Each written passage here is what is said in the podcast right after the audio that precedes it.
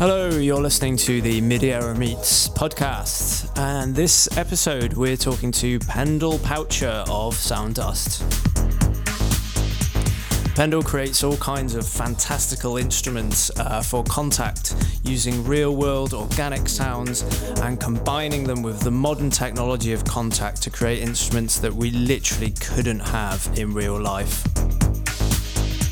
He's made all kinds of things, and I caught up with him only a few weeks ago to discuss what he makes. And the first question I asked him was about his musical beginnings. Interesting question. Um, I remember hearing, actually, it was hearing sounds first that I really liked, and there were things, there was, and I know it really well Journey to the Bottom of the Sea or something like that. I say I know it really well. I can't remember what it's called. It was a program about it had a submarine, and they had the sonar ping. I absolutely fucking loved as a kid, and I've spent my whole life trying to recreate that that sound, which I managed to do actually by pinging a hamster cage, which was very as close as I've ever come to that thing.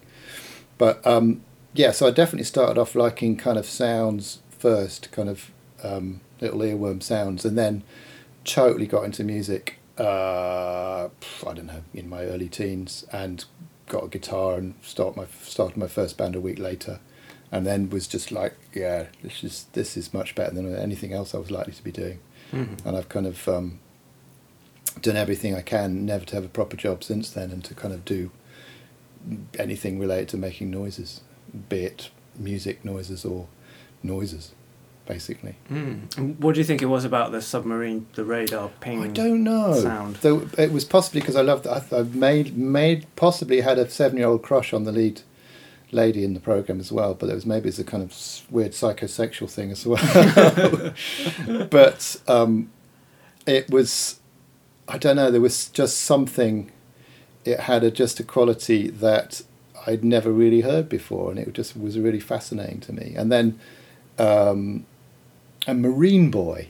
There was this Japanese animation called Marine Boy, which was all water based as well, which which just had really great sound design. And it's still, I think you can find. I did look it up recently. It is on YouTube. I mean, mm-hmm. no, I'm giving my age away a bit. Um, so this would be in the seventies, I suppose, when I was a kid, and uh, and you know, because stuff was a bit crap, really. Although you had, you know, occasional amazing pop music like um, David Essex, Rock On, it's an amazing sounding record, you know, even today. And at the time, it was kind of mind blowing. And then, you know, you start getting uh, uh, kind of uh, Autobahn by Kraftwerk kind of was in the charts and various stuff like that. So there was kind of early electronic music. And, um, but yeah, also, you know, I got a guitar was this was kind of I was a kind of just about old enough to be a really really really junior punk as well. So it was that whole thing, which was you know, it's corny to say it, but it was quite life changing in the sense that it was like, you know, I'm not a posh kid who's done music lessons, but God, I can do music, and it was an absolute, absolute amazing kind of like opening of like wow, so I can do music, mm. and that was it really. Yeah and and i guess also expressing yourself and sort of establishing who you are yeah. as a person. But yeah and, and you know i was i was a you know firmly addicted to i got all the music well the good music press NME and melody maker every week and kind of you know knew everything about everything. I had a encyclopedic knowledge of all music from the kind of 80s onwards for a while. And uh, sorry i'm drinking coffee. Go for it. But yeah, sorry. Yeah, and just to go to Marine Marine Boy, is this a animation? Is it? Yeah, it's a kind of a it's an anime before we knew what anime was. Oh wow! And in my mind, it was brilliantly weird and freaky, and kind of like, what the hell are we watching this for? Kind of a thing. But maybe it's terrible. I don't know, but I don't think it was. It was something weirdly magical and kind of Japanese about it, which, if you're in the East Midlands in the seventies, was just like quite mind blowing. Yeah. And um, because uh, I mean, I mean, it, instantly when you mention the sound effect of the radar, I'm thinking Thunderbirds in my head. Yeah, yeah. When I was a child, and they always did have the cool, like some. Uh. Uh, well, th- I think that yeah, there was uh, there was also Captain Scarlet had the this is the voice of the Mysterons and just thing, which was really great as well. Exactly. Yeah. But uh, so yeah, no, my ears were always kind of pricking up to kind of great noises from that period of my life. Cool. And where where in the East Midlands did you grow up? I came. I come from a small village in the which is between Nottingham and Lincoln. I could see Lincoln from my village, Mhm. and um, but Nottingham was weirdly closer. I'm not sure why. But so yeah, brought up in the kind of absolute. Sorry, East Midlands, but an absolute sh- shithole.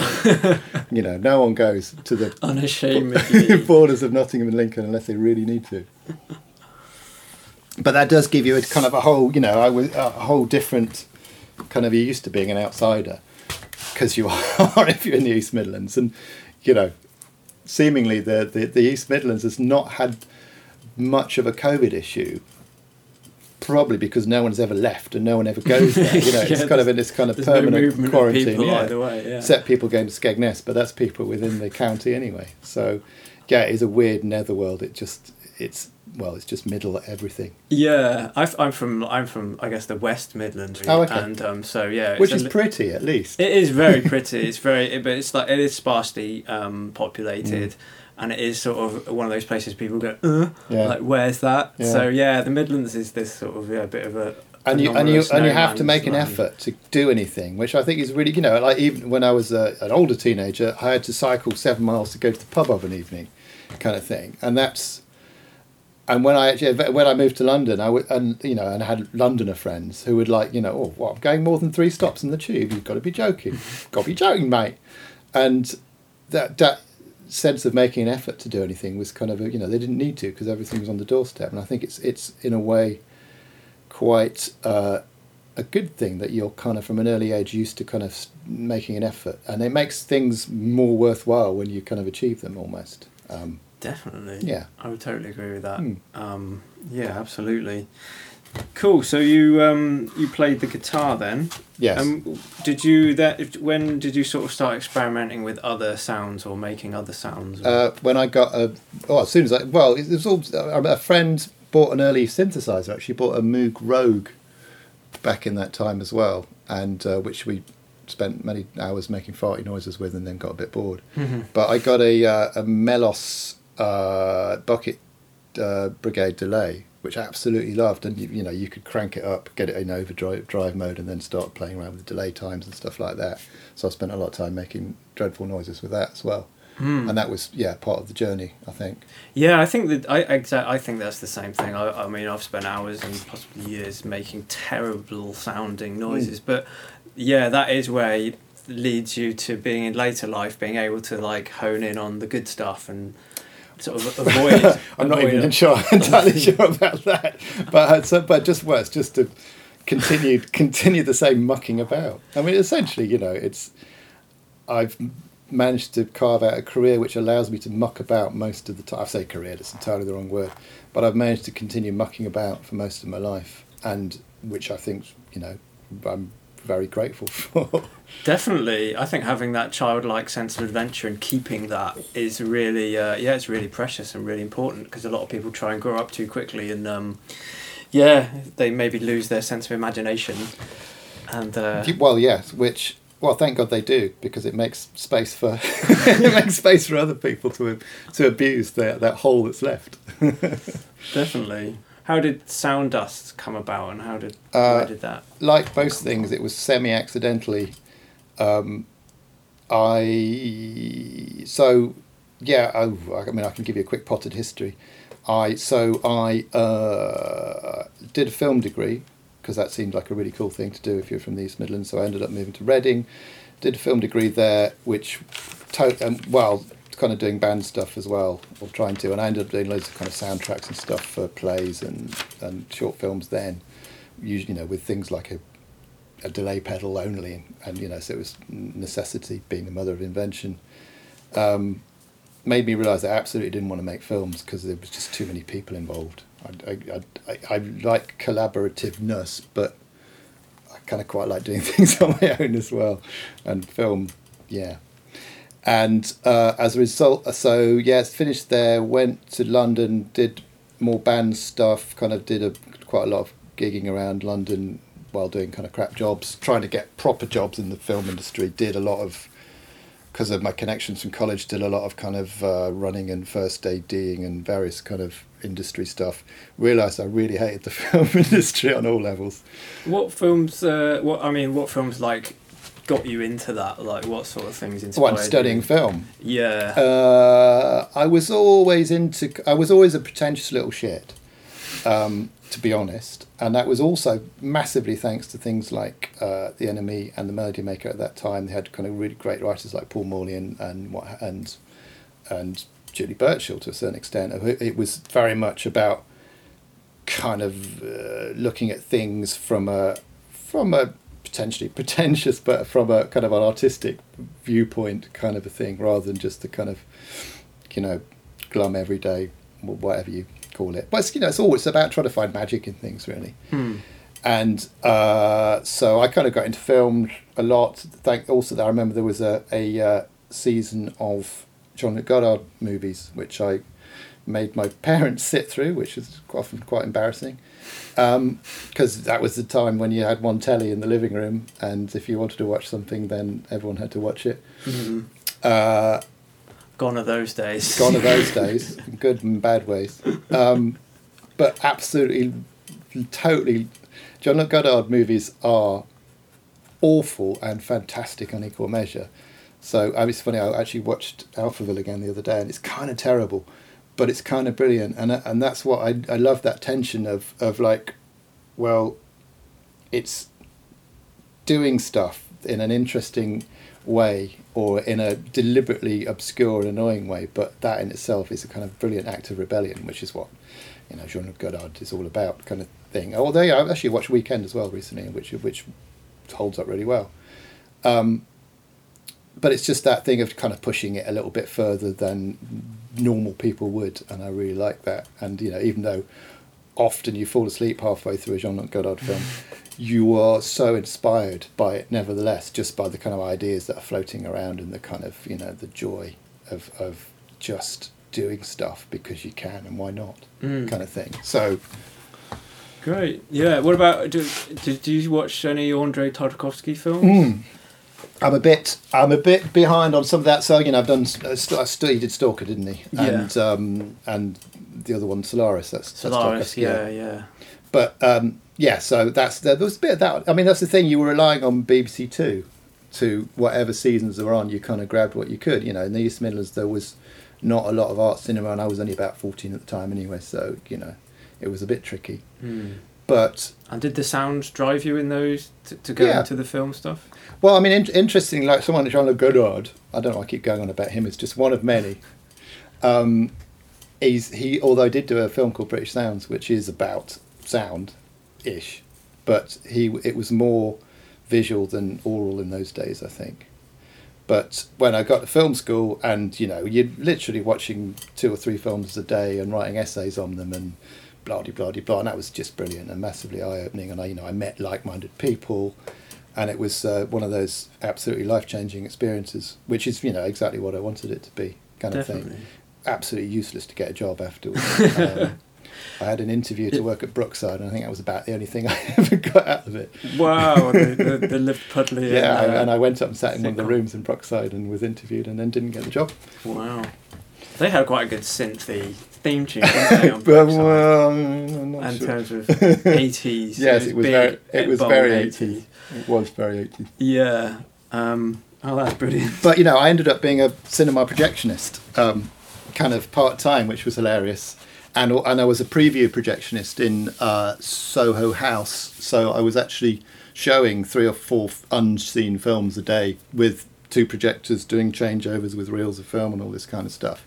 And I used to show kind of do screenings for Barry Norman and stuff like that, who would then go and do reviews on the telly about about you know films I'd shown him Amazing. and because it was a private members club, so you know, I remember, I know Nick Cave crying his eyes out at some very obscure Russian film about carrying your dead mum around for two hours, and all that kind of stuff. So that was quite funny. But um, but although the problem with that was that no one else really saw the films. That, so I was seeing loads of films, but no one else because they hadn't been released yet. You couldn't really talk about them with many people other than, Yeah. other than Barry Norman and. And Nick Cave, who- who wasn't very chatty about the whole process. yeah, that is an interesting sort of brilliant and slightly frustrating situation. Yes. I, I, yeah, for me, it's a bit like going to the cinema by yourself, not and not having like someone there with you to go. Oh, did Yeah. you see that bit with the? But at the same mm, time, it's, and just it's often annoying when someone's with it. you because they're kind of poking you, going, what about that? But yeah, no, I mean, that's, you know, lockdown, I really miss sneaking off to the cinema. I love going off in an afternoon and seeing something, in which Brighton is great for. It's got, you know, two, two and a half kind of art house screening rooms kind of thing, and it's brilliant for that. Absolutely fantastic. Mm. Well, uh, Lewes Depot as well. Yeah, I've which to is- see a couple of independent yeah. films there, and there's like me and my friend in there, and no one else. And it's got, it's got the third best sound system in the country, apparently. Is it really? Yeah, yeah, yeah. Was it? Function one. because it's got the whole Dolby Atmos thing going on, I think, or one of that anyway. Because it's because it's co- co-sponsored by the BFI.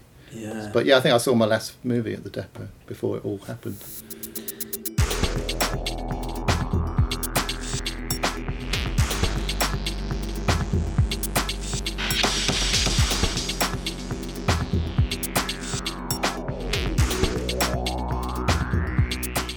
Oh, was I going through my life story? Go on. W- potted history. Oh, yes. To, to lead Um, to bands. So yeah, I did. Oh, before that actually. Yeah, so I was in. I moved to London. Bands joined a band who got quite successful. We kind of were signed to Rough Trade and uh, and had a bit, had a bidding war. Signed to BMG. Spent a fortune. Did a first album for barely anything and got great press. Spent a fortune on the second album, which got terrible press or not very good press. Um, so did the kind of whole band thing for a while, for a good few years, trying to you know touring, recording. Mhm. We were recording in Rockfield, just as in Wales, just as the Stone Roses were finishing off their second album, and we got the first ever play in the studio. We got it played to us. Wow, nice. It's terrible, though. Terrible album. Their second album. Yes. Yeah, there's just there's just that one track, isn't there? Um, The, the, the, there's this one that sort of carried over from their second album, which everyone just about was managing to hang on yeah, to. but then it was just this awful kind of rock odyssey. Yeah, Just dreadful. yeah. But that's so. What was the name of the band, if you don't mind? We were called. I've always only ever been in bands with terrible names. Uh, we Good were called Butterfly Child, and we uh, were kind of you know the kind of shoegaze kind of scene kind of thing, and but you know did got amazing press. Everything we ever did was single of the week of, of, of all the major rock press, but not many people bought the records, which Mhm. didn't help. So yeah, did a few years of that, and then it kind of fizzled out for various reasons.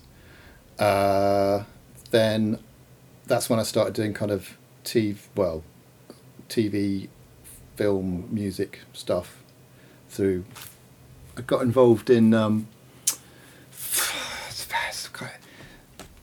got involved with a uh, group of artist stroke architects called FAT, who were this kind of thing in London at the time. It was a kind of uh, joint, kind of um, collaborative movement, and we did amazing, really large scale kind of art projects um, around London, uh, and the festival hall and various things. Like the, we did a project for the Laurie Anderson meltdown, which was a while ago, uh, called 0800, which involved this this is with the days of phone boxes and uh, uh, prostitutes, and you used to get cards in phone boxes. So Mhm. call this number for a good time, and we actually it was my idea. We for this project for the South Bank, we basically just printed up loads of 0800, which was free phone numbers, cards, and encouraged people to phone those. But it wasn't for prostitutes; it was for you know what do you think of the sky, all, all this kind of stuff. And then we had this, um, managed to install a, a garden shed right in the middle of the foyer of the Royal Festival Hall, which we kind of relayed the messages that had been kind of phoned in from, which was, you know, brilliantly stupid project. Nice. And, and uh, which was great. Uh, did a thing with bus stops where we had 10 central London bus stops kind of each given to an artist who kind of turned them into something completely different. Um, that was for another kind of festival thing. We did. I did one which I kind of reversed the sound of the bus stop. It was a stealth bus stop, so it was we completely mirrored it. So it was like a kind of one of those stealth um, planes. And I reversed the sound. So I kind of had it mic'd up in a way so that when a bus was coming from one way, it had kind of hidden speakers that made the sound bus sound like it was coming from the opposite direction Oh, nice. and it also had this kind of soundtrack kind of burbling away in the background, which was uh, that was a really good project actually. And you know, uh, Squarepusher did a did a bus stop as well, and and uh, Really? Wow. can't remember quite a few other people have kind of done quite well since then. I can't remember who any of them are though. Sadly, it was quite a while ago. Hmm. You do often get that, don't you, with the reflection of sound sometimes. Is there's some some object in one location, you can totally Well, exactly in Brighton because you're always catching the waves coming from the wrong directions because they're reflecting off a building. And yeah, that's I was kind of working with kind of phase cancellation and just miking things up. It kind of worked better in principle than in than in fact in the bus Mhm. stop, but it was a really nice effect. Have you ever? I mean, the Doppler effect's quite quite a Yeah. nice effect, isn't it? Um, did you ever go to Fort Process? Yes, is I a- was. Yes, Yeah, I was oh, the, okay. the last one a couple of years ago. Yes, actually, I put I put some proposals in for that, but never got selected. Annoyingly, Oh, I was gonna. I was doing. Yeah, actually, it wasn't a Doppler thing. It was just I just wanted to have a thing pinging backwards and forwards across one of their huge corridors, kind of thing. But maybe it just wasn't very interesting. Yeah, I, I guess they were pretty booked up. But the, yeah, there was like a miniature Doppler effect thing, which was like um, a thing that was um, propelled by the wind, and it, or each of these little capsules had were just emitting like a, a single sine wave tone, Oh, so it was. but they were spinning around like that. so So, it's they forever going away from you. yeah, sort of. But if you ran round with it, it, It would was- be a, okay. it would be a single tone. Oh, but if you oh, just stood there, it would like ew ew ew ew. yeah, nice. And it's this thing, you know, simple and nice. Super simple, Yeah. yeah. And, and, and and like when you walk up there, you don't know what it's going to do. You don't imagine it's anything to do with the Doppler effect. You just get closer and go, oh look, all the it's it's it, it seems to be emitting sounds that are pitching down. And then if you run around with it, you're like, oh, that's amazing. That's really cool. Yeah. Super simple. Hmm. Um, yeah, I mean, it might be nice for like a, syn- a, an instrument, wouldn't it? Like a some sort. of- wonder if you could do. well, I, you know, obviously, I do walk around my whole life going, "Oh, "Is that an interest? Can I make something out of that?" And you know, if I actually dreamt an instrument last night. I've just realised, Oh, which seemed like a brilliant idea in my dream, and I'm processing it a little bit. It's not quite as good as it thought in my as I thought in my dream, but um, yes, no, I am I am constantly looking at things that can be turned into other things that could be then another thing, and usually, you know, they do end up being an entirely different thing to the thing that I started off. That the thing was in the first place. That was the thing. Mm, Mm. If you get my drift. yeah, sort of thing. It's process. It's all thing process. evolution. Yes. Yes. Exactly. Yeah, because I I think uh, I mean your, a lot of your things are um, sort of hybrid or, or like impossible instruments, aren't they? Um, Well, yeah, I mean that's the, the joy of the digital age, isn't it? Is that you can make something kind of out of, yeah, you can make it. Well, and back to your original question, how did Sound Dust start? It actually started when I co-bought a dulcitone with uh, uh, a composer friend, and it was kind of fucked, really. So, um, so I thought, oh, okay, I'll sample it, and then we can at least use it. And then sampled it and thought, oh, we've got an instrument here, and and thought, oh.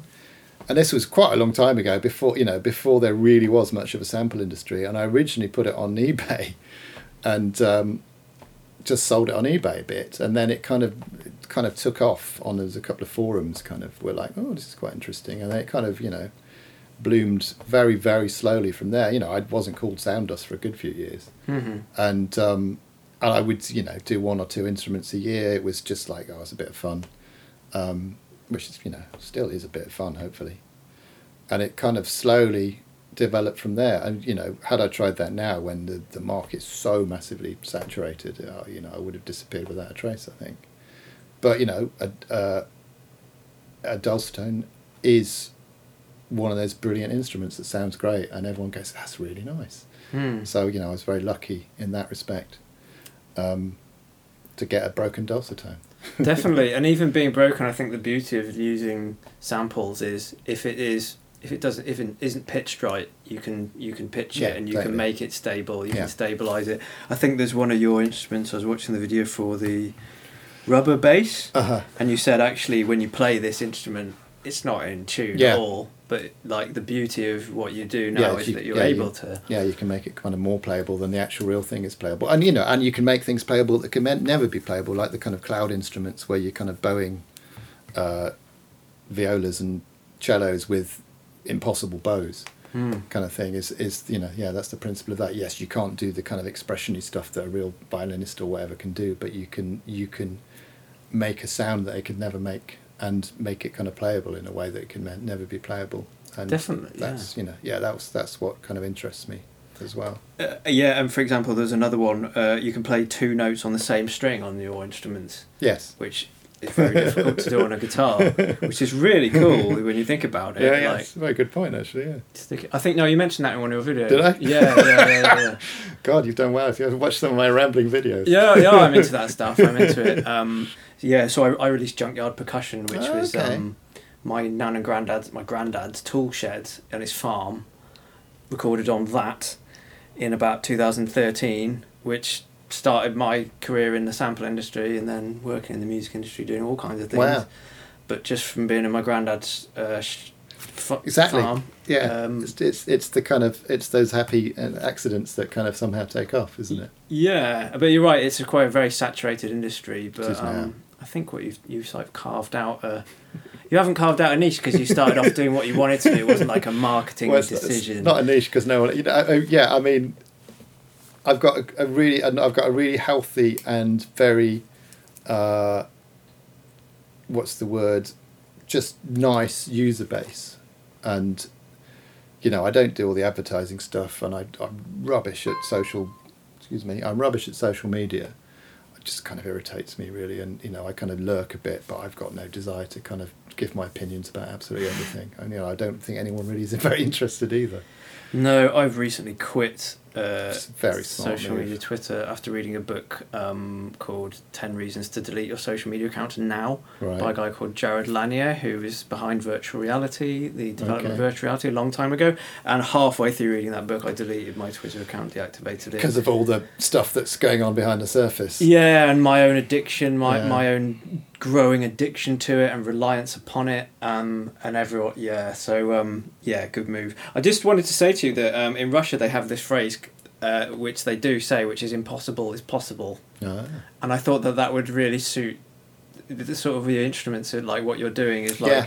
the impossible is now possible. But that's yeah, no, but that's the digital, digital age as a whole, I suppose, and it's just a case of which direction you want to take those possibilities, I guess. And there's also that the the Japanese wabi sabi thing as well, which is kind of to do with kind of broken beauty kind of thing, which um you know I may have got it slightly wrong there, but in my head it's about broken beauty. right. Oh, and cool. That's a thing as well, which I quite like. The idea. Absolutely imperfect. I mean, I've Yeah. written down here artifacts and imperfection and unpredictability. Sort of those are things that just came into my head while looking through your extra. That could just be that because I'm really crap at doing it. there is that angle, but uh, I, you know, I just, uh, I just think if there's loads of proper stuff, and what the world needs is more improper stuff, and that's yeah, that would be my niche, I suppose. And you know, why there's no point me doing a perfect piano because there's a million perfect pianos out there, but you know, there's not. You know, I think I've done the only ship's piano, and I've done the only, you know, I've done things sponge with- piano. Yes, but yeah, with pianos that people may or may not have done, but I feel like I was I've done them better or first or something. definitely. No, they're brilliant instruments. I think they're full of character and, Yeah. and they do stand out in there. Yeah, Um, and yeah, and that's yeah, they're not kind of you're not going to use them every day, or maybe well I do, but um, you're not. Yes, they're they're kind of speciality in a way, but you know you need that. Yeah. Can you describe how you how you made either one of those, the the sponge piano pack or um, Sponge piano was. It's kind of went through various evolutions of tr- you know it was trying to do piano harmonics and stuff like that, and then getting kind of frustrated because you couldn't really do it, or you could, but it was so complicated to try and get things in the right place. You know, because bear in mind I tend to do everything myself, because then I can just put the full level of kind of farting around rather than kind of having to kind of be do it properly. And um, you know, my my techniques are very uh, my techniques. you know, I make it up as I go along essentially, and I can spend weeks doing a thing and then think this is awful and give up. And I, I had a big project to do with uh, guitars strung with the same string, so you know you've got five, six, sorry, six kind of high E strings all on the same guitar, and in, in, my head I'm thinking that's going to sound great, and then you do it and it's like oh, it just sounds a bit crap. Actually, it's very disappointing. Um, but It's things funny like that, isn't it? Those those Yeah. ideas that you like lying in bed going, that is going to be amazing, Yeah. and vice versa. Like that's going to not work, yeah, but I'll try exactly. anyway. Yeah, exactly, and that yeah, that's the happy accident. And and you know with with the piano thing, and I was like you know muting muting pianos, and then it's like you know you, you mo- moving your thumb with a bit of sponge down a piano string as you're playing, you kind of get these kind of harmonic things going on as well, and you get this kind of nice clunky thud, and it was like you know, so I spent weeks doing that, and then you kind of piece it all together, hoping it's going to be all right, and fortunately it was quite good, but um, yeah, I mean that's the thing you. You can kind of try do a quick trial version of a thing and of, of a few notes, but it's not until you've got a lot of notes in that you can really see if it is going to live up to your kind of expectation of glory that you want it to be. And um, yeah, sometimes it doesn't. But then you know, sometimes they mutate mutate into something else because you know it's. I've got lots of stuff sitting around on hard drives that has been abandoned at some point, but then. You know, later on, I may go, "Oh, that thing I did there. What if I do this to it?" Uh, and that, what have you.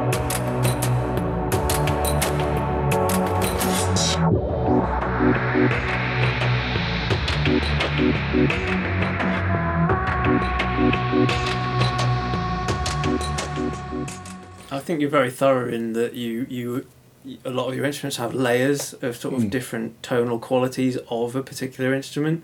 So you've got your main piano sound, for example. You have your ghost convolution Yeah. elements in sort of light and dark.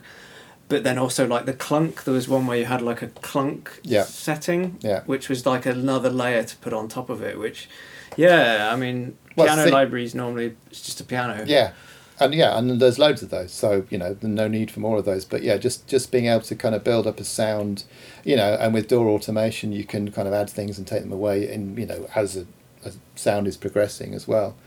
But yeah, I mean, I yeah, I like to have kind of almost ad- ad- additively kind of build up sounds based on kind of organic sounds, which then become kind of synthesized, I suppose, in a way, but still clearly have that kind of chaos and kind of movement that that you know organic generally has rather than something an oscillator has produced I Mm. suppose. Or yeah or you put an oscillator through something completely organic. Uh, you know and I, I so I do a lot of stuff with binaural um, recording which gives things a kind of different kind of sense of realism. So if you you know if you take something entirely synthetic and then make it organic by re-recording it in a, in a real space um, I've got this plan, which has never may never come to the light of day, but to use oh God, now would be the time to do it. Or maybe I should keep quiet. But it involves cinemas and Dolby surround and re-recording things. Hmm. nice. Because having worked in cinemas, I kind of know how how possible it is to do certain things. And uh, so yes, I, I quite. I forgot about that idea. I just rem- uh, my ho- home in my kitchen. I couldn't do it here. I've got a whole wall just full of scribblings with kind of chalk of kind Yeah, of you mentioned plans that. and schemes and, and what have you. And uh, in the new yeah in the new studio, I've got a special wall kind of that's been made for me to. Well, it's not the wall's not been made for me, but it's been painted specifically so that I can just write crap all over it and and write things down, forget about them, and kind of notice them again. You know, six months later and go, oh yeah, that. Yeah, I do the same thing with Max for Live instruments. Right. And this is like one of my many notebooks, and I occasionally just turn to a page and go, "Oh my god, I forgot about Yeah, that. I think that's, that's a the great thing. idea. When am I going to do that? I've got to remember to do that." Well, I mean, I, yeah, maybe. Like, I hate lists. I really hate. I just. I think if a, an idea is any good, it will stay with you. I say that. I also write it on a wall somewhere. Uh, yeah, I'm with you on that. I, I think I used to t- try and um, w- like I work freelance, and I used to try and yeah, like list all the things I needed to do. And I was talking to a friend about this the other day. He has an Excel spreadsheet of all his projects he wants to, and it's it becomes quite oppressive Yeah. because you add something again to the list, and you go, "There's 170 projects I haven't fucking done yet." uh, and how long I know that's going to take ages. That's going so like yeah. I I'm now coming around to the a very similar viewpoint, which is whatever is in my head that I want to do next is like the one that happened, and then I know the other ones are written down somewhere. Um, yeah, exactly. Sort of um, naturally occurring. That's great. Um, just just um, out of interest, what was the first sampler? What was like the first time you ever had access to a sampler? I my first I could never. I was mainly kind of into guitars in the nineties when samplers were coming out, and I couldn't afford. You know, I couldn't afford an Akai S nine hundred or whatever you. Um, but I did get a Casio SK five, Nice. which I literally didn't. I, was- I got a. I was supposed to go. Um, it's terrible. I did a terrible thing to a friend who we'd spend all spent all year planning on going Interrailing, one summer, which you know was a month travelling around Europe or whatever. And about the week before we were due to go, I'm not, I had all this money saved up, and there was a there was a sale on at Soho Soundhouse or whatever, and it was like I, I got a four track for that money, and I'm like, "Mm, sorry, I bought a four track, I can't come with you. And he was like, he was New Zealand, fuck you, Pendle, I'm going on my own then. He's now, well, he's now the bloody chief curator at the uh, Sydney uh, Gallery, so he's done all that. Oh, he's done okay, f- yeah. I feel I've helped him out. You yeah, you help as a springboard. Yes, exactly.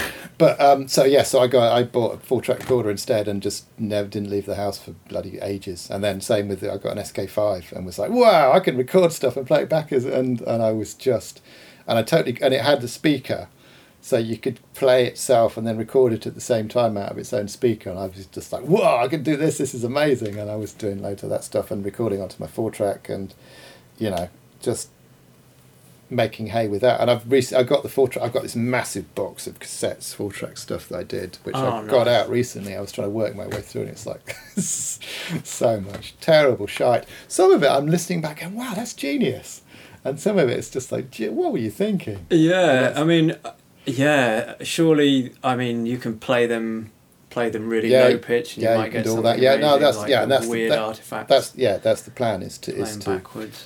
One day. One day when i've got it's just you know it's quite it's it was like going through like old letters or something like you know you start off with a plan and then by the end of it you're just sitting there reading stuff going "Ooh," and then you just forget the reason you're doing it and that's kind of what was happening. So it was really hard to you know it would take weeks to kind of go through it all and i just don't have the attention span to do that. Similarly i've got gazillions of um, i went when I first got uh, the OKM binaural mics, which are the ones that go in your ears, Mhm. and you can just walk around recording everything binaurally, and no one knows. Everyone just thinks you listen to headphones. And I spent, you know, I've got an archive of about ten years of obsessively kind of walk. I sound quite obsessive, I'm not really, uh, of obsessively walking around with a mini disc with my OKMs in, just recording everything. And I wish I have turned into a. Um, I've got a kind of found sound drum machine, which I made with some of that archive Oh, cool. and there was but there was this weird thing where I then hen- ended up having a kid, having giving birth to my not me personally, Mhm. having a child, and couldn't record him. It was this weird thing where it felt wrong. Because you know he's making he used to make these excellent dinosaur noises, like baby Really- dinosaur Really noises. top spec. Yeah, no, it would have been great.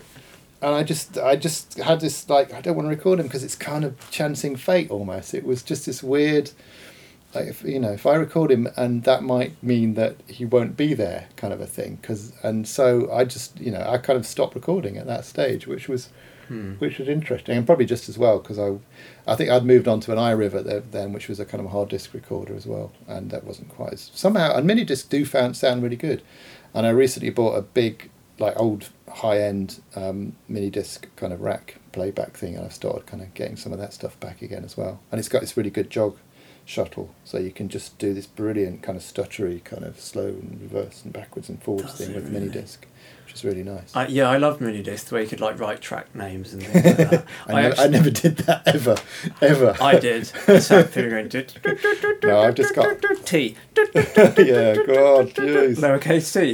Yeah, I can't do that. Um, but yeah, interesting enough. My last week of uh, GCSE uh, school, my last year of school when I was si- fifteen or sixteen, I had a mini disc player, microphone lead running through my sleeve, microphone coming out of my hand, and I just recorded the last week of Uh, school. wow. Of and um, it was amazing, and the last day as well. So I got two discs, one of the last week, one of the last Wow. day, and I put my hand up in loads of the classes and asked stupid questions to the teachers. So they bollocked me, and some all them some of them come over and like, go, Chris, what are you doing? Like, it's really easy. Wow. So I've got these. It's It's got a concept album waiting to waiting to happen there. it is amazing. It's like if I shut my eyes and listen to Playtime, it's like an amazing experience. It's like wow, you're really back there. There's like this weird sort of parody thing happening.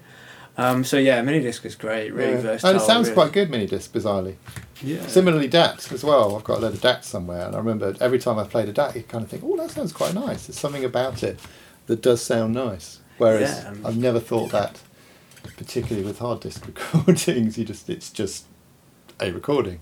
Yeah. But there is something about. I also was one of the few people that bought a uh, DCC digital compact cassette. I had one of Mm. those as well for a while, which was so it was it was like a.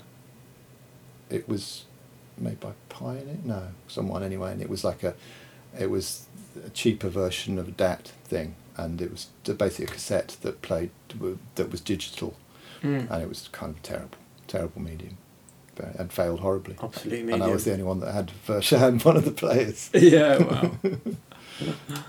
yeah. Um, um, amazing all those things. I, I often wonder, like, it wouldn't it be great if there was a sort of company that digitized cassettes, but they had a machine that would just go like zip Yeah. with the whole cassette and just do it, and then.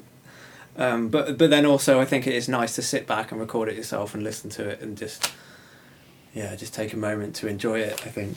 Yeah, but it's just it's just it just fucks with your mind too much because it is you know it's going through a kind of history as well because it is it has uh, well it ha- well I mean all recordings obviously have some kind of history but it has a particular bygone age to it as well which you know I, it's it's weirdly painful rather than joyful but maybe I'm just reading too much into it. Yeah, I think you can't help the way you feel. Like it's really interesting that you couldn't record your son. I think that is um, you know, that's like some paternal instinct. Well, yeah, no, and it kind of it, it totally weird, it totally weirded me out as well. You know, and I absolutely it was, you know, I thought I was quite brutish and unthinking, but it was like you know something made me not be able to do it, and it was quite quite an interesting thing to kind of work through. Mm, But yeah. let's say just as well because they would just have such a huge archive, and I'd be you know sending out sound. Here's my kid making a noise, and well, shut up, boring.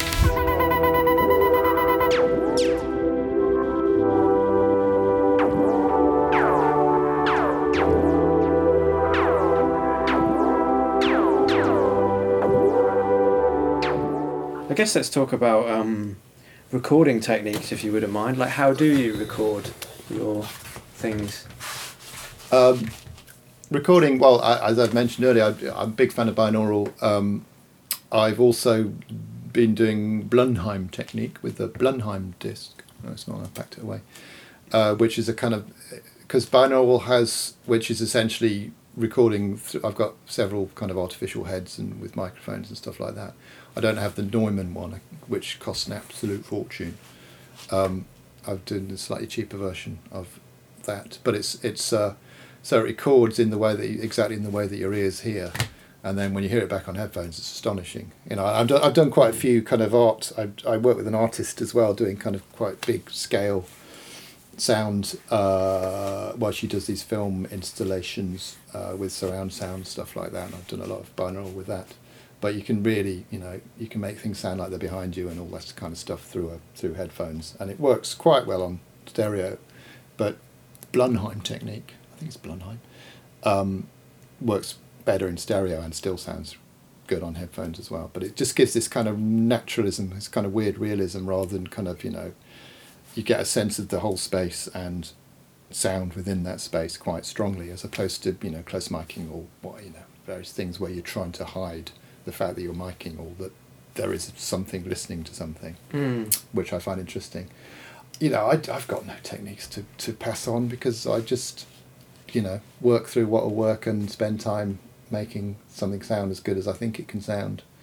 And uh, so, yeah, I, I, I sorry, I'm not a person to pass on techniques and stuff like that because I just, you know, like everyone else, I, I don't, I don't have a set way of doing anything because you know different things require different processes or what have you. So, Absolutely, yeah. so yeah, I'm not being arsey. I just Mm. I yeah, I mean, miking things up for me is, I guess, maybe like for you in the early days, which is just sticking a mic in a few different places and seeing which Mm. one works for that particular thing. Um, yeah, I guess maybe like, how would you? I say so. Does binaural work? Because our ears have sort of different frequency responses, yeah. well, don't this they? For it. things that are above. Yeah, and this is this is how the behind. spatialness kind of works, and and with a with a binaural head, you actually have fake ears as well, and the microphones go within the ears, so it's the ears that do the kind of uh, the the kind of uh, filtering and what have you, and, and and make the spatialness, and it so it kind of it mimics that kind of process, which is kind of uh, yeah, I mean yeah, it's really kind of sounds. I'm one you know once you once you've fiddled around with it and tried it and then listened back to it, it's quite it's quite amazing actually, Yeah. or it can be. Cool. Yeah, I'd love to try it. I've Mm. never, I've only ever recorded with sort of that sort of thing. Um, what would you recommend to to? Well, you can, uh, you can get basically you can get a set of OKM mics for about two hundred quid. Now they're a bit. The problem is the problem with any they're small, can uh, capacity. They're small capsules which are inherently have to be noisy because of just physics. So they're a little bit noisier than than uh, a standard kind of condenser, um, you know, Mm. um, large diaphragm or whatever. But they're great because you just put them in your ears and your head becomes the recording thing, and no one knows you've got them. And you know, I've also got heads that you can put them in, so you can put them on stand, and you know, it's all steady. But the the Blumlein thing, which is basically a a, a disc, which separates, and then you can put your own mics in. So I've got a pair of uh, of Rode kind of Omnis on either side, so you can use kind of really high quality mics, so you don't get slight noise issues with the OKMs. But yeah, for starters, OKMs are great, and you can plug them into your into your Zoom and walk around doing kind of guerrilla recording wherever you want. That's true. Yeah, and I do think is that what people are using for ASMR and Yeah, like I've, that? I, uh, there's also that there's some American ones which is some ears on a on a stand that you uh, you can use as well. But yeah, I, I- I think yeah, I think people are using that kind of stuff. Although I think they're also just using a, pair, a stereo pair of mics and whispering into them, so they're not even that binaural. I was going to do an ASMR channel, quite literally of, of just holding up bits of um, silly gadgets and tapping them. Mhm. Uh, uh, and I just never got around to doing it. But you know, in the studio, I've got access to such amazing gear. So you know, just to hold on, hold on a Roland 808 up and twiddle with the knobs in front of her, I thought would be very exciting. I think. Hainbach. Do you know who Hainbach is? I think that? he did. He Yeah. did one uh, uh, like a recording of him going through the studio, studio and clanking all the Oh, knobs right, and like. I've- just as well I didn't do it then. Um, but uh, maybe because someone commented in his video, "Oh, please, can you record the sounds of all this gear, Yeah. not making noise, but um, clanking around?" Uh, yeah, he's got really big with all his sort of test Yeah, he has. Yeah, and, yeah. Um, Soviet, Soviet sort of stuff. I just don't. I I wonder how people afford all this stuff. that's that's my thing. I'd love to have that big space with all those amazing things. But you know, even getting a, a an old Nagra tape machine these days is like thousands of quid.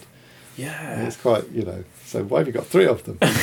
well, you're a posh boy, really. Look, start Mum No me. Computer as well seems to Yeah, have like clearly, an and that's- yeah. unbelievable amount Clearly, of a massive posh boy. I get I get um I get anxious watching some of the big YouTube the big sort of music tech YouTubers because I just worry about how they're ever going to move house and Mm, like yeah, how too, yeah. annoying and uh, like the operation required and like what sacrifices they must have made in other parts of their Yeah. house to Well, to yeah. allow for all this. Well, yeah, Richard Devine's room of like glowing lights, and it's just you know mental modular stuff. I I just thinking, who can be asked to just spend hours patching all that stuff in and out? Because you know I've, I've I've got I dabbled in modular, and it's you know it's handy, but it's also really annoying as well, and it's just so.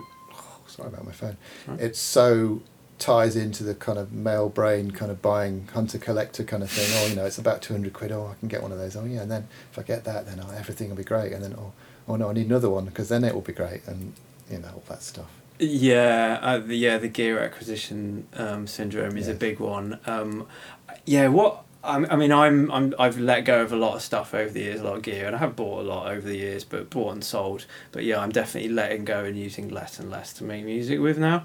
Um, but the one that gets me is like when a new piece of equipment comes out, and all of the big YouTubers and all the channels have got that new thing, and they're all just promoting it because they got it for free Yep. or they got paid to say it Yeah. like that's like the new commercialism is Yeah. like just one guy so yeah I, I get a little i just i find it a bit uncomfortable when the day comes that you know, Moog release a new synth, and oh, lo and behold, everyone's raving about it. and then a week later they're raving about something else. Yeah, yeah. It's like um, I think that's why I like what you do because you're looking into either vint, you know, traditional instruments or f- you know, odd sounds that no one's done, and um, you've got to go out and find those things. You know, you Mm. explore those avenues. It's not something that comes to you like easily.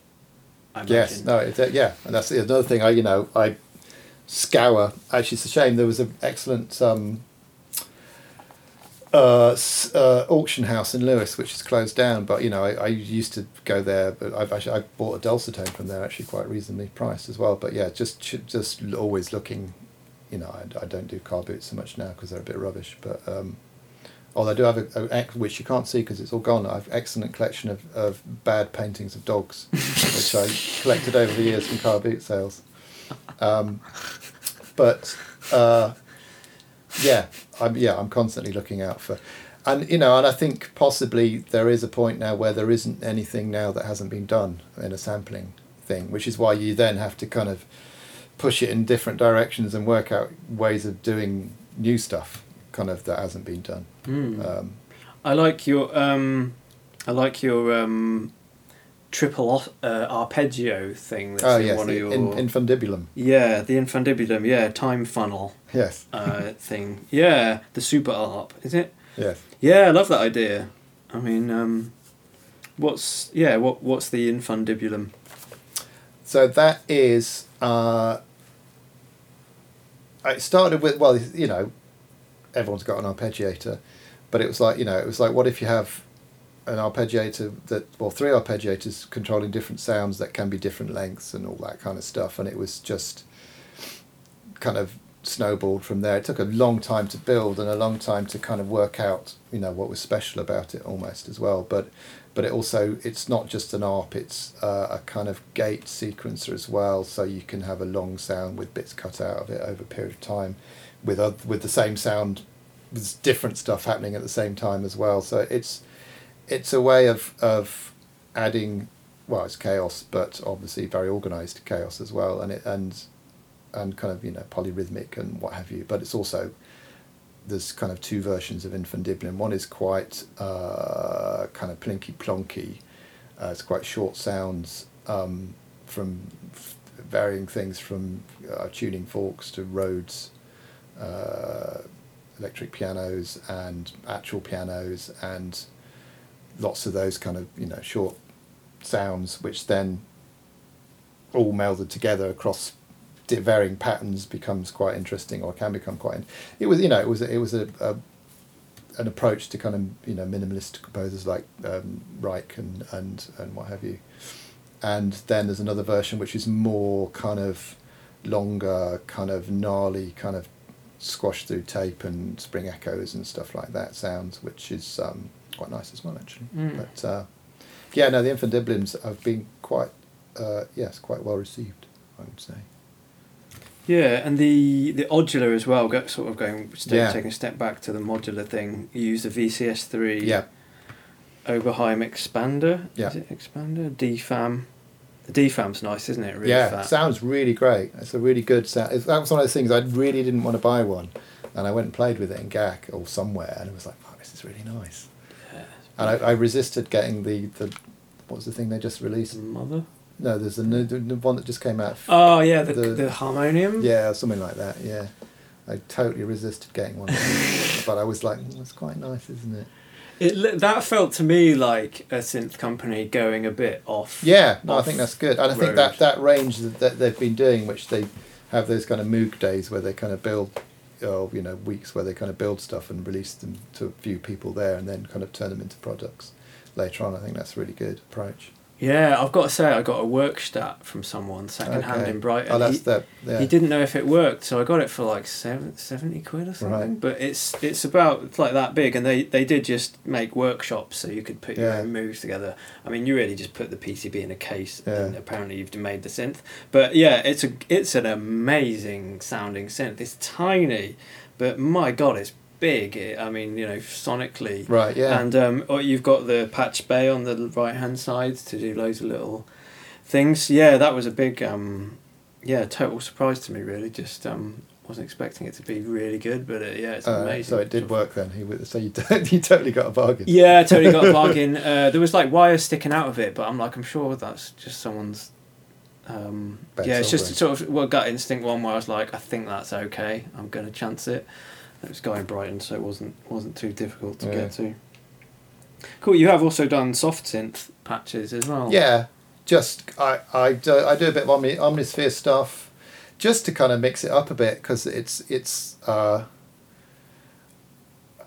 you know, it's nice to have a break from. I mean, yeah, because I tend to do I do things. There's no plan. I kind of I get excited about a thing and I do it, and if I'm not excited about a thing, I can't do it. So I do something else, and and I kind of oscillate between, you know, I've phases where I'm obsessively making music and phases where I'm obsessively making sample instruments and if if I was obsessive, I, I keep saying I'm not obsessive. I'm not obsessive, all right. I just you know get enthusiastic about stuff, and um, and yeah, and it's like it's nice to kind of break away from stuff and, and push you know try something else. So I I tend I've done stuff for Diva and uh, u-he Diva, and uh, Zebra as well, and I tend to kind of try and break them really and see if I can kind of make them, you know, give up the ghost kind of thing.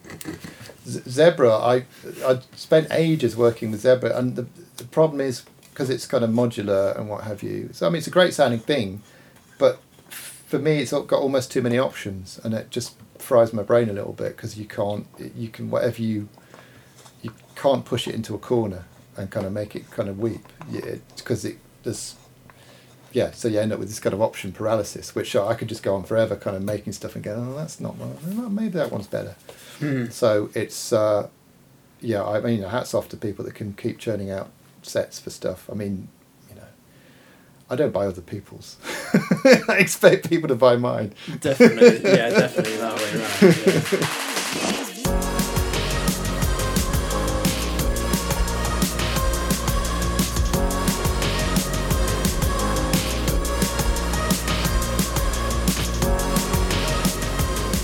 No, I know what you mean. It's sometimes nice to because I do a bit in Max for Live. Yeah, well, and- with, yeah, hats off. I've got a friend who does a lot of work in Max and Jitter and stuff, and I've looked at it, and you know, my my brain doesn't work that way. Yeah, it was lucky how I ended up doing that. But um, yeah, sometimes you build something and it does break a bit, Mm. and you it's like nice, and you want to get it to a point where people, other people can still do that with it. You Yeah. know, like you want to. It's a bit, I suppose, a bit like circuit bending as well. It's finding Yeah. a resistor that has a nice range on it, but doesn't like reset the machine when you you know do it Yeah. too much. Um, yeah, I saw you got the Zoom twelve oh four there. Um, it's amazing that that's still boxed. It really is. I, I, I keep all boxes, which has been handy because I've actually been doing a lot of selling recently because I I'm moving to a smaller studio and, and it's like okay, you could this all my stuff won't fit in and and because I, I tend to buy stuff for projects that's my excuse for getting stuff that I don't really need. It's like, oh I could do a project with that. Mhm. and so I have been selling some some stuff off, and it's weirdly liberating as well. I'm surprised how pleasurable it's been. But especially when it goes to a good home, if it goes to someone who's Hopefully, yeah. really appreciating it. yeah, and they, they generally have been as well, which is nice. But I um, I had a DNA test a while ago, and I do have there is a gene for apparently for keeping stuff just in case you need it later on, Mm-hmm. and I have that gene, and I at- absolutely have that gene. You know, I've I've been saying this to people for years, and, and they're like, "Wait, I might need that one day," and um, and I've been, yeah, I've been trying to work against my genetic. I've, I've also got the gene that means I get really smelly piss when I drink uh, when I eat um, that stuff. Oh god, Asparagus. asparagus. Yes. Oh my god, yeah, so do I. Yeah, that, that's that's a gene. And I can't smell fox poo, bizarrely, which which is a gene they haven't tested for yet. Right, wow. that is incredible. Yeah, I think I, I was saying before. I think there is a circuit bender's Yeah, which- modification for that, which is um, I think it I think it slows down the the clock. So you're essentially controlling the clock because he's done one for the Behringer Virtualizer Pro, Right. Okay. which is a, a One of piece of shit, really. yeah. But there's there's two of them, and he does a mod, and you've you've got a switch. You, you've basically got two units in one from a switch, right. Okay. and both of them are like pitch yeah, no, I'm totally going to look into that because I mean that's you know that I bought that 25 years ago and it's you know hasn't been used for a very long time and it's I think I tried to sell it and couldn't but yeah I might as well give that a go. Yeah, it's funny that I think that piece of gear is like the the thread that puts that sticks all my podcasts together because I, I think you're now like the fourth person. Really, everyone's got one they're and they trying to just get rid happen of. to have one, and it's always like the lowest one in the rack or somewhere. It's that always, one of those elusive midi, elusive MIDI verbs as well, which Yeah, exactly. totally from a certain era. exactly yeah. There are some things that just actually everyone has them. Um, Well, I suppose that- that was one of the first kind of affordable digital multi-verbs kind of thing because there, there was you know there was the the Alesis well the, the Alesis MIDI verbs which were terrible, but they only did one thing, and then this kind of came along and the, and I think that was before that was after the Quadraverb, which were kind of quite expensive as well at the time. hmm. Um, but yes, that whole kind of wrecked, good quality synth, um, reverbs with something else as well. Was Definitely, quite, yeah. was quite a rare thing, and you know that's before plugins and all that kind of stuff. So Yeah, and I like this. It's got like a sort of quasi ring moddy thing, quasi sort of um, sample rate reduction Yeah. things, which are well, also that's and, and the vocoder on there's quite good as well. I've actually used that on a track years The ago. what, sorry? There's a vocoder on there. Yeah, as well. that's yeah, that's the thing. Yeah, Mm. yeah, it's true. Yeah, there is.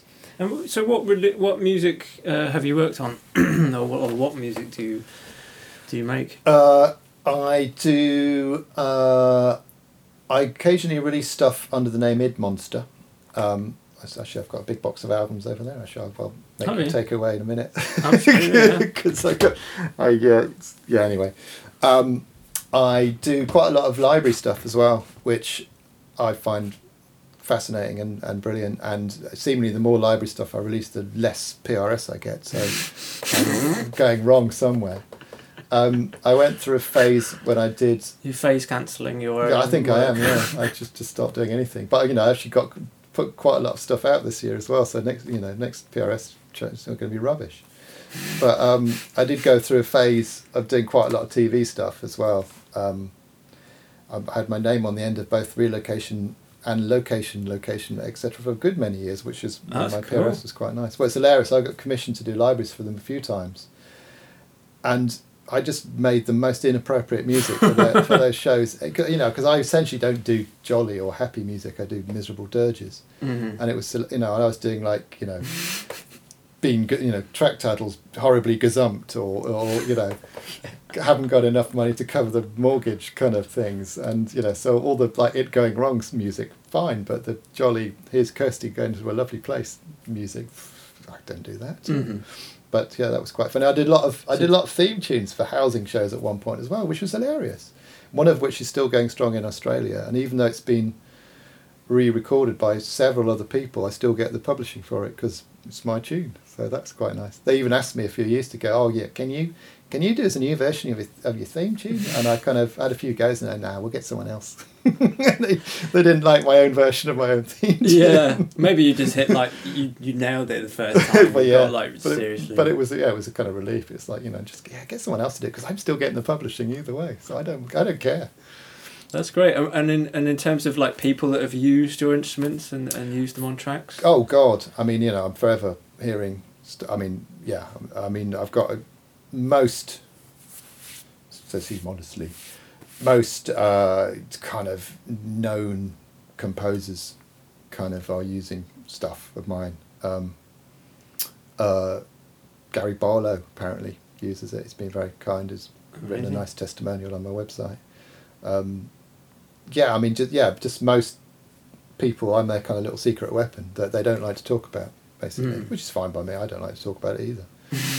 but um, yeah, so that that's yeah, and it's nice to kind of, you know, my ears kind of often prick up when you're watching telly, going, oh, that's that's one of mine, I think. Yeah, Um, it's got a very cinematic quality. To Well, it. I try and avoid, to be honest, I really try and avoid that whole cinematic thing. It kind of drives me mental. I know the you mean. The whole Zimmer bollocks. Excuse me, you can take that out maybe. How dare he? He said Zimmer's bollocks. No! But I just, I just hate all that. I really do. I just find it so. No, Dash, you do take this out. no, don't. No, do. Well, I don't know. It, it's sort of like I don't know. I think the your, the sounds you make are very much the sounds you make are very much about um like there's detail, isn't there? And there's I just don't like that bombast stuff, and that, um, and you know, it's be, there's become this. I mean, I, you know, I the last composing work I did with I got chucked off a Netflix series a couple of years ago, and that was the first thing I'd done in ages anyway, and it was a kind of relief because it is. I just feel sorry for anyone who's in that kind of just drudgery of writing TV music and what have you. It's just horrible, and the amount of people, yeah, I want to be a composer. I mean, I've hats off. You know, I did that. I went through that, and I got spat out, and I'm bitter and twisted about it now.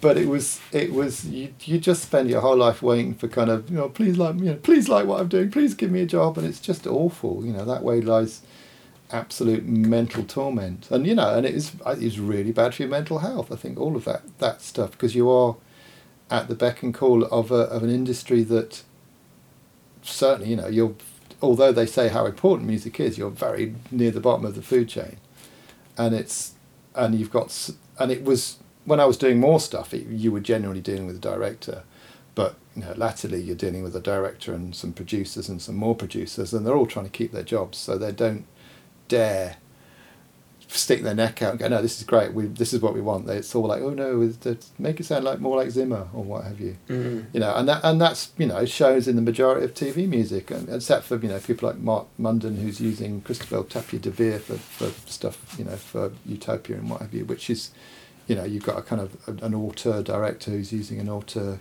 kind of composer, and I think that works really well. But I just that stuff, you know exactly, you know, you know exactly how TV music should sound now, and film music to a lot of the way as well, and it usually does sound like that. Yeah, I find it. I mean, I I'm not a TV watcher. Like I don't have a TV, but I find when I do watch TV, the um, the music's like quite coercive. Like it's quite blatantly. Yeah. Yes. It's, you know, it's doing the job. We are we Yeah. are supporting the emotion Yeah. of the scene Yeah, with the and music, and it's unashamed. You know, it's right there in front of you. yeah, Like, and there's it's- no and it's- subtlety. because that, because yeah, because there's this thing about yeah, directors can't say what they need to say with actors anymore. They have to be utterly, and, and the meantime, you know, these poor old composers are being absolutely run through the mill to kind of, but and but you know, I'm being treated really badly, even though at the same time they seemingly this music is you know really important part of the show. But yeah, I, I you know, some of the uh, greatest. I just love seeing and anything that doesn't have music these days. To be honest, like you know, it's oh thank God for that. You know, I can make my own decisions about how I feel about someone. You know, something happening, Hmm. and it is. Uh, I don't know. Did, did you see Bait? No, Which is a fan. It's this kind of black and white sixteen mil thing about uh, fishermen in Devon. It's absolutely the greatest film in the world, Oh, and it's and it's it actually does have a soundtrack, but it's really minimal and it's just awesome. You know, it's all handheld, self self processed. So it's like you know, it's like it's like an art house EastEnders kind of thing. It's just amazing, a really great film, and um, but you know, just really, it's not got not, doesn't got all that music cliche going on and stuff. And yeah, I just I could rant for hours about how I I just feel sorry for. I know I'm actually selling the tools to the, a lot of these people. God, maybe you should take this out. Um, but it is a it's a horrible industry. Um, I, I've, I've bizarrely done quite a lot of stuff in Japan um, music. There's a company over there I used to do quite a lot of work for. That's kind of slowed down a bit now, but they're fantastic because you kind of do some work and they say oh, they say thank you and they pay you within the week. Mhm. Over here, you just get treated like shit and it takes months to get paid and it's just horrible. Mm. So I'm you know I'm relieved not to have to rely on that kind of side of things anymore. Actually. Yeah, I think um, I thought the hang drum as well. You know that, that sound is that's so overused. Like yeah, yeah. And I, yeah, I know, and uh, do- you know, oh, don't start me on bloody Radio Two emotional piano music as well. It's like you know, Ólafur Arnalds is a lovely guy and all that kind of stuff, but all that kind of piano-y, kind of like tasteful, kind of semi-ambient, semi-classical stuff. You know, I'm a bit sick of it all. Mm. Which you know, um, they- um, but then you know, like uh, Ben Salisbury and uh, your man out of Portishead, the the stuff they've done for for devs and that they did for uh, Ex Machina and stuff like that's really good. Actually, in Toydrum, um, people in here they've they've got a couple of TV things coming out soon, and that, you know they're doing really kind of much more less generic, kind of interesting kind of soundtrack stuff for telly, which is nice to see. But it's I think it's really hard to do anything but the kind of stuff that's expected, and you know, and you, it takes a very brave director or a very established director to kind of do, allow allow anyone to do that. Yeah, I, I guess it's a mainstream medium, and they need to They need to yeah cater for as many people as possible with visuals, with uh, storylines, and with, Yeah. with music. So, um, but, but it's just that the you know which is why well yeah it's, it's just there's so many levels of decision making in the in the kind of TV industry that and everyone's just scared that just everyone's hanging on by their fingernails not wanting to lose their jobs so it just you know wipes out a certain level of creativity which you know should be allowed to just kind of flourish I think and Yeah. it kind of can't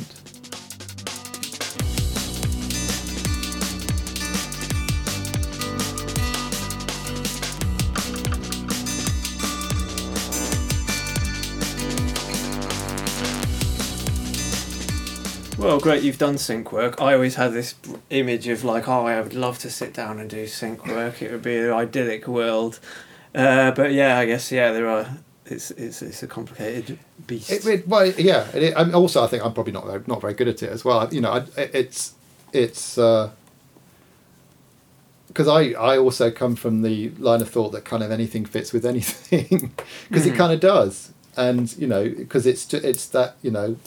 You assume that something put with something is intentional, and therefore your brain makes the, the appropriate kind of, you know, synaptical connections. And in fact, yeah, some of the best stuff is stuff stuff where the music is separately composed and then bunged onto an image, and it's like, and so it's not kind of like oh, someone moves their arm and it goes, you know, all that kind of Mickey Mousey stuff, and it's like when it's almost diegetical, it's part of the thing, but it's not, and it kind of comments rather than kind of backs up. I think that's that's when it's more interesting yeah, yeah, absolutely. or can be more interesting. It can also be obviously terrible as well.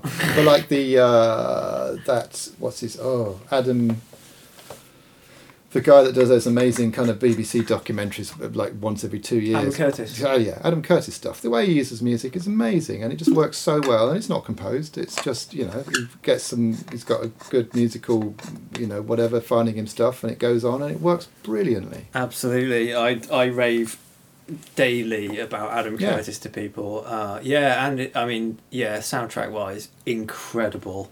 Like the story of um, River Deep Mountain High that's in his film. It felt like a kiss. That's Ooh, amazing. don't know that one. Yeah, it was a, a half-hour film that we, he didn't narrate. He just put subtitles over, Yeah. and it was with a company called Punchdrunk, and it was part of a big, Oh, big right, yeah. installation in London. That was a Oh. house that you went to, Yeah, yeah. and on the wall was this film. It felt like a kiss projected, and uh, yeah, it's all it's his narration. Ah, right. But that's brilliant. It's only half an hour. Um, but yeah, Bitter Lake and um, yeah, yeah, yeah. Well, it's, it's funny you mentioned Punch. Drunk because I, do you know DreamThinkSpeak, who've done quite a few things in Brighton. I don't know. They were no. doing it before Punchdrunk, and I I was doing the soundtracks for their stuff with you know huge, like there's a show we did, uh, taking over a whole department store, and I and actually I was working with talking of pianos. Uh, Max Richter was the kind of main composer, was before he got massively famous, and I was the kind of sound designer, he kind of stroke composer on it as well, on that particular show. Well, actually, not quite a few of the shows, but you know, and you've basically walked around a huge department store with crazy shit happening everywhere, which is what Punchdrunk do, and I had to wired up the whole department store with its old tannoy system and had various things going on in different rooms and, and kind of you know sound installation stuff kind of going on. And I've done quite a few of those, which have been, you know, really kind of good experiences and difficult, very difficult experiences. Yeah, a lot of soldering, soldering iron and the. Well, a lot of running cables because this, you know you know literally running it off off a computer with Ableton Live with with as many outs as possible and literally sending cable to a room with some speakers in it and kind of you know controlling it all from one thing and and just having actually downtime with a system like that where you can set you can kind of do music mixes coming from all different rooms and stuff like that was great actually.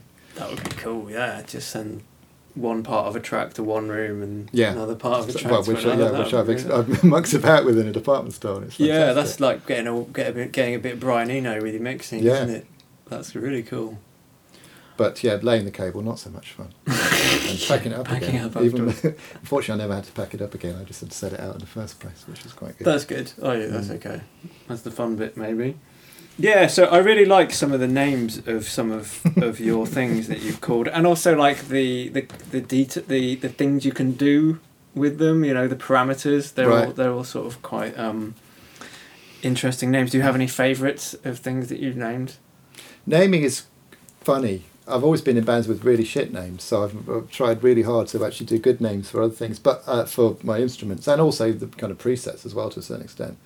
But um, yeah, no, because it, it's like I they are kind of I do treat them almost like you know like doing an album or something like that. You know, they are my babies, and I absolutely love them and think they're the greatest thing in the world until the point where I just can't be asked anymore I'm sick of them and they need to clear off and then I'm working on the next one.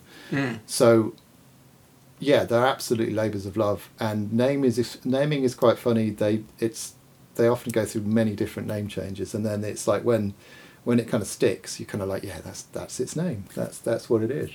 And similarly with with the GUIs, I spend so long kind of designing and building knobs and moving around one pixel and and you know I'm not a designer and it's I would like them to be a bit better looking as regards kind of well I mean, well as regards the quality of the knobs, but it's quite tricky with what's available, to be honest. Um, Mm. Unless you kind of spend months rendering in Photoshop, and I'm not clever enough to do that. Uh, but yeah, no, uh, the way things look and feel and the controls are really important. I you know I don't like.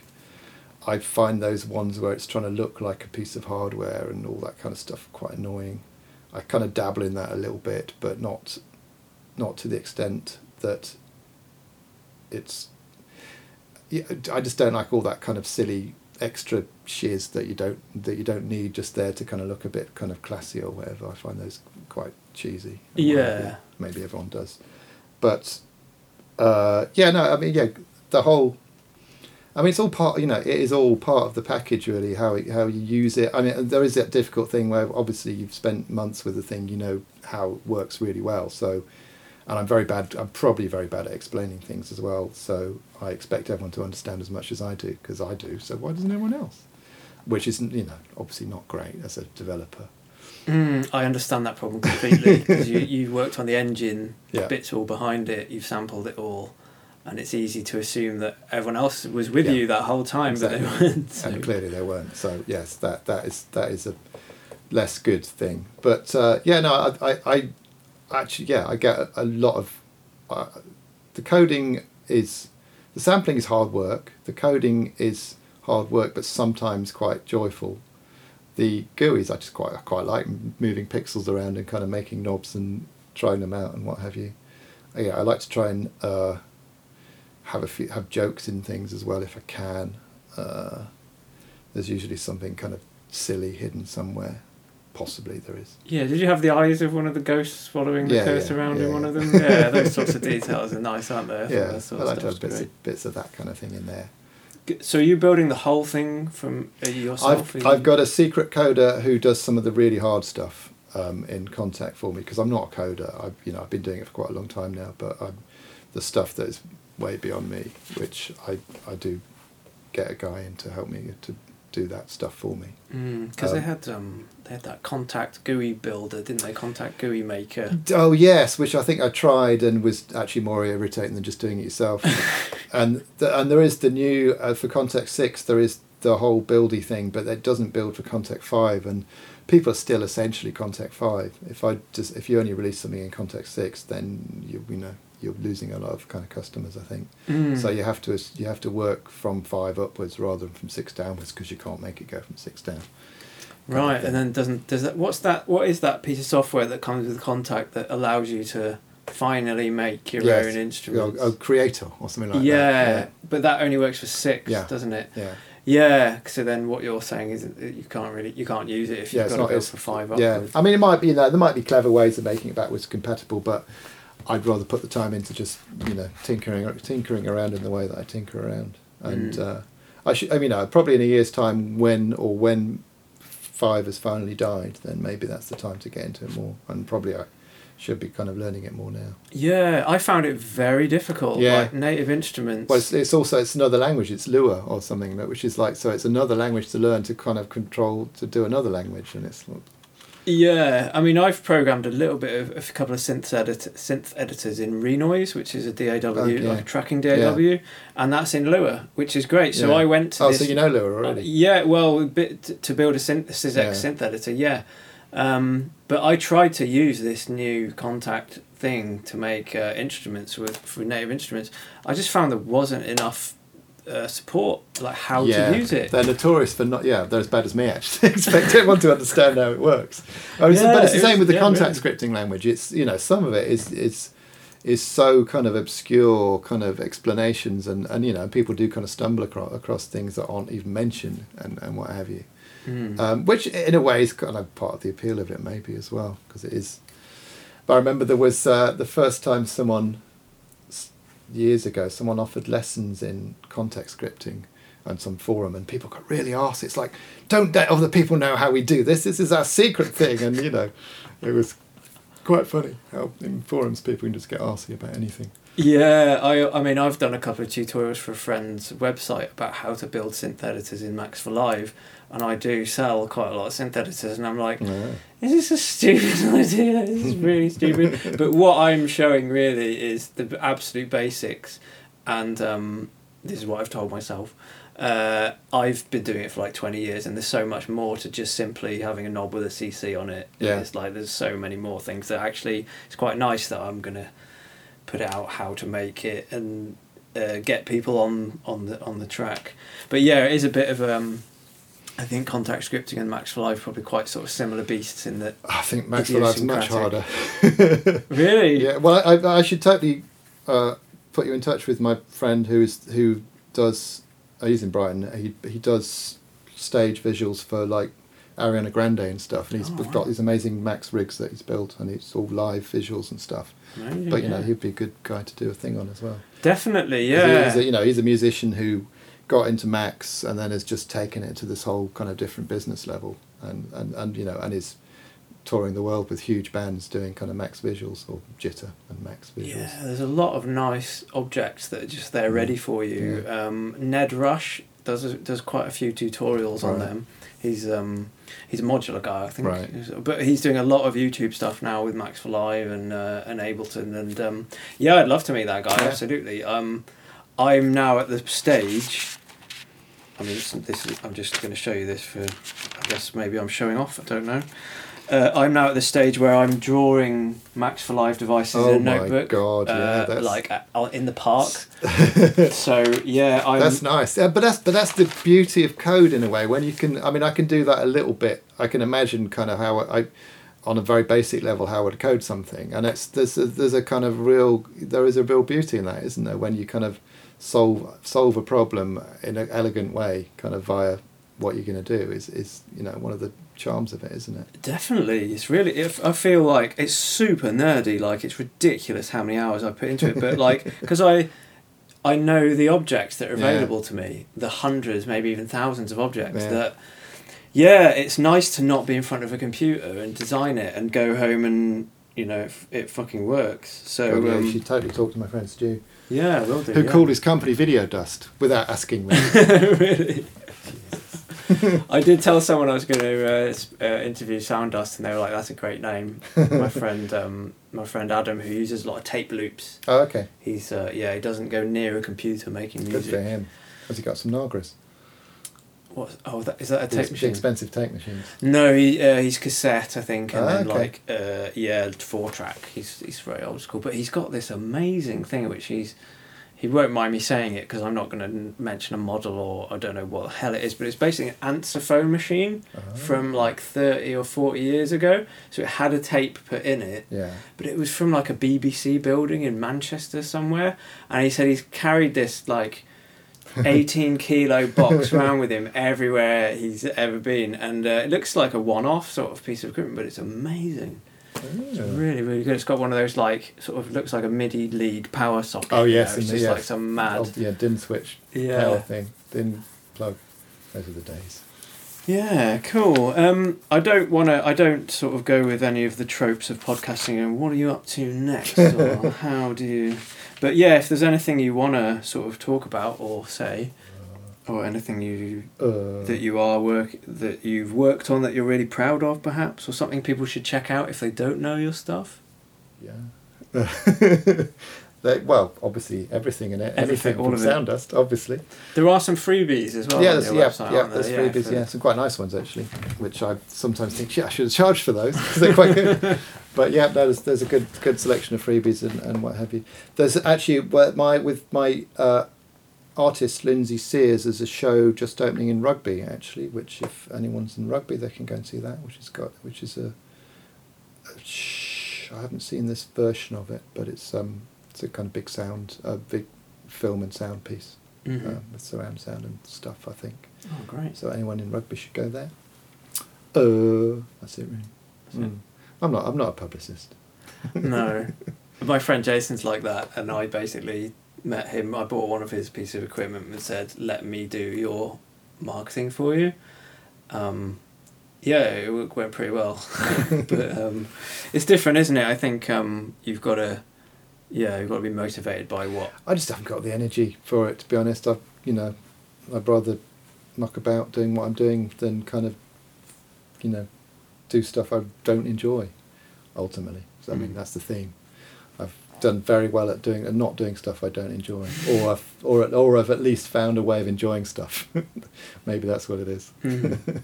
and what sounds? Yeah, maybe finally, like what sounds do you really love that you hear, and uh, bring you the joy? Maybe the joy of that radar.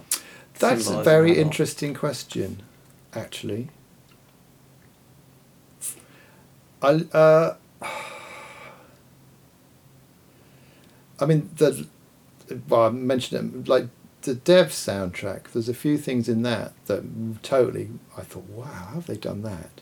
I mean, a lot of the time, yeah, I've kind of walk around, kind of you know, analysing things as well, kind of going, okay, yeah, that's done by this and what that and the other. But it's it's when when you're kind of a bit stumped on how something was made. I think that's great. I like that.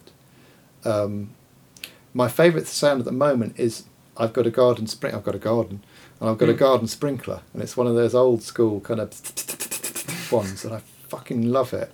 And I just go and put that on and sit by that. It's just the greatest sound because it is, you know, it's the sound of summer and it's what have you. But it is just a really lovely, lovely sound. Um, and if I could make it into an instrument, I would. I suspect it might be quite limited uh, appeal. Do some panning, have panning. Well, it's. I've, I've, I've, I have rec- done some binaural recording of it. Have it- you? Oh, yeah, great. But it is, you know, essentially, it's doing that anyway because it's kind of moving around as well, doing the spitting thing, and it's Mhm. great. I've it's, I've got a shed which I sit in making phone calls, and the sprinkler on the shed um, is just a great thing. I could stay there all day. Maybe I should. Um, cool. That's great. Well, um, yeah, I love what you do. I think a lot of people love what you do as well. Um, it's very kind. Yeah, they are amazing instruments, and I think it's yeah, it's great that you're doing, making different things, you know, and, and exploring sounds, uh, in the natural world. You know, that's that is a cool thing. Thank you. Oh, it was really good to speak to Pendle. Uh, he makes incredible things, I think. Uh, do check out his website. Um, I didn't mention at all in that interview that he's done work with uh, Spitfire Audio as well. They've also checked out his stuff and raved about it. Uh, he was also featured on Sonic State not long ago either. So yeah, there's lots of his stuff to check out and try. There are also, uh, yeah, as you mentioned, there were free things that you can get off his uh, off his website too. Okay, that's it for this episode of midierror Meets. And the next episode should be quite a good one, uh, as long as everything happens. Who knows? Thanks for listening. I'll see you again soon.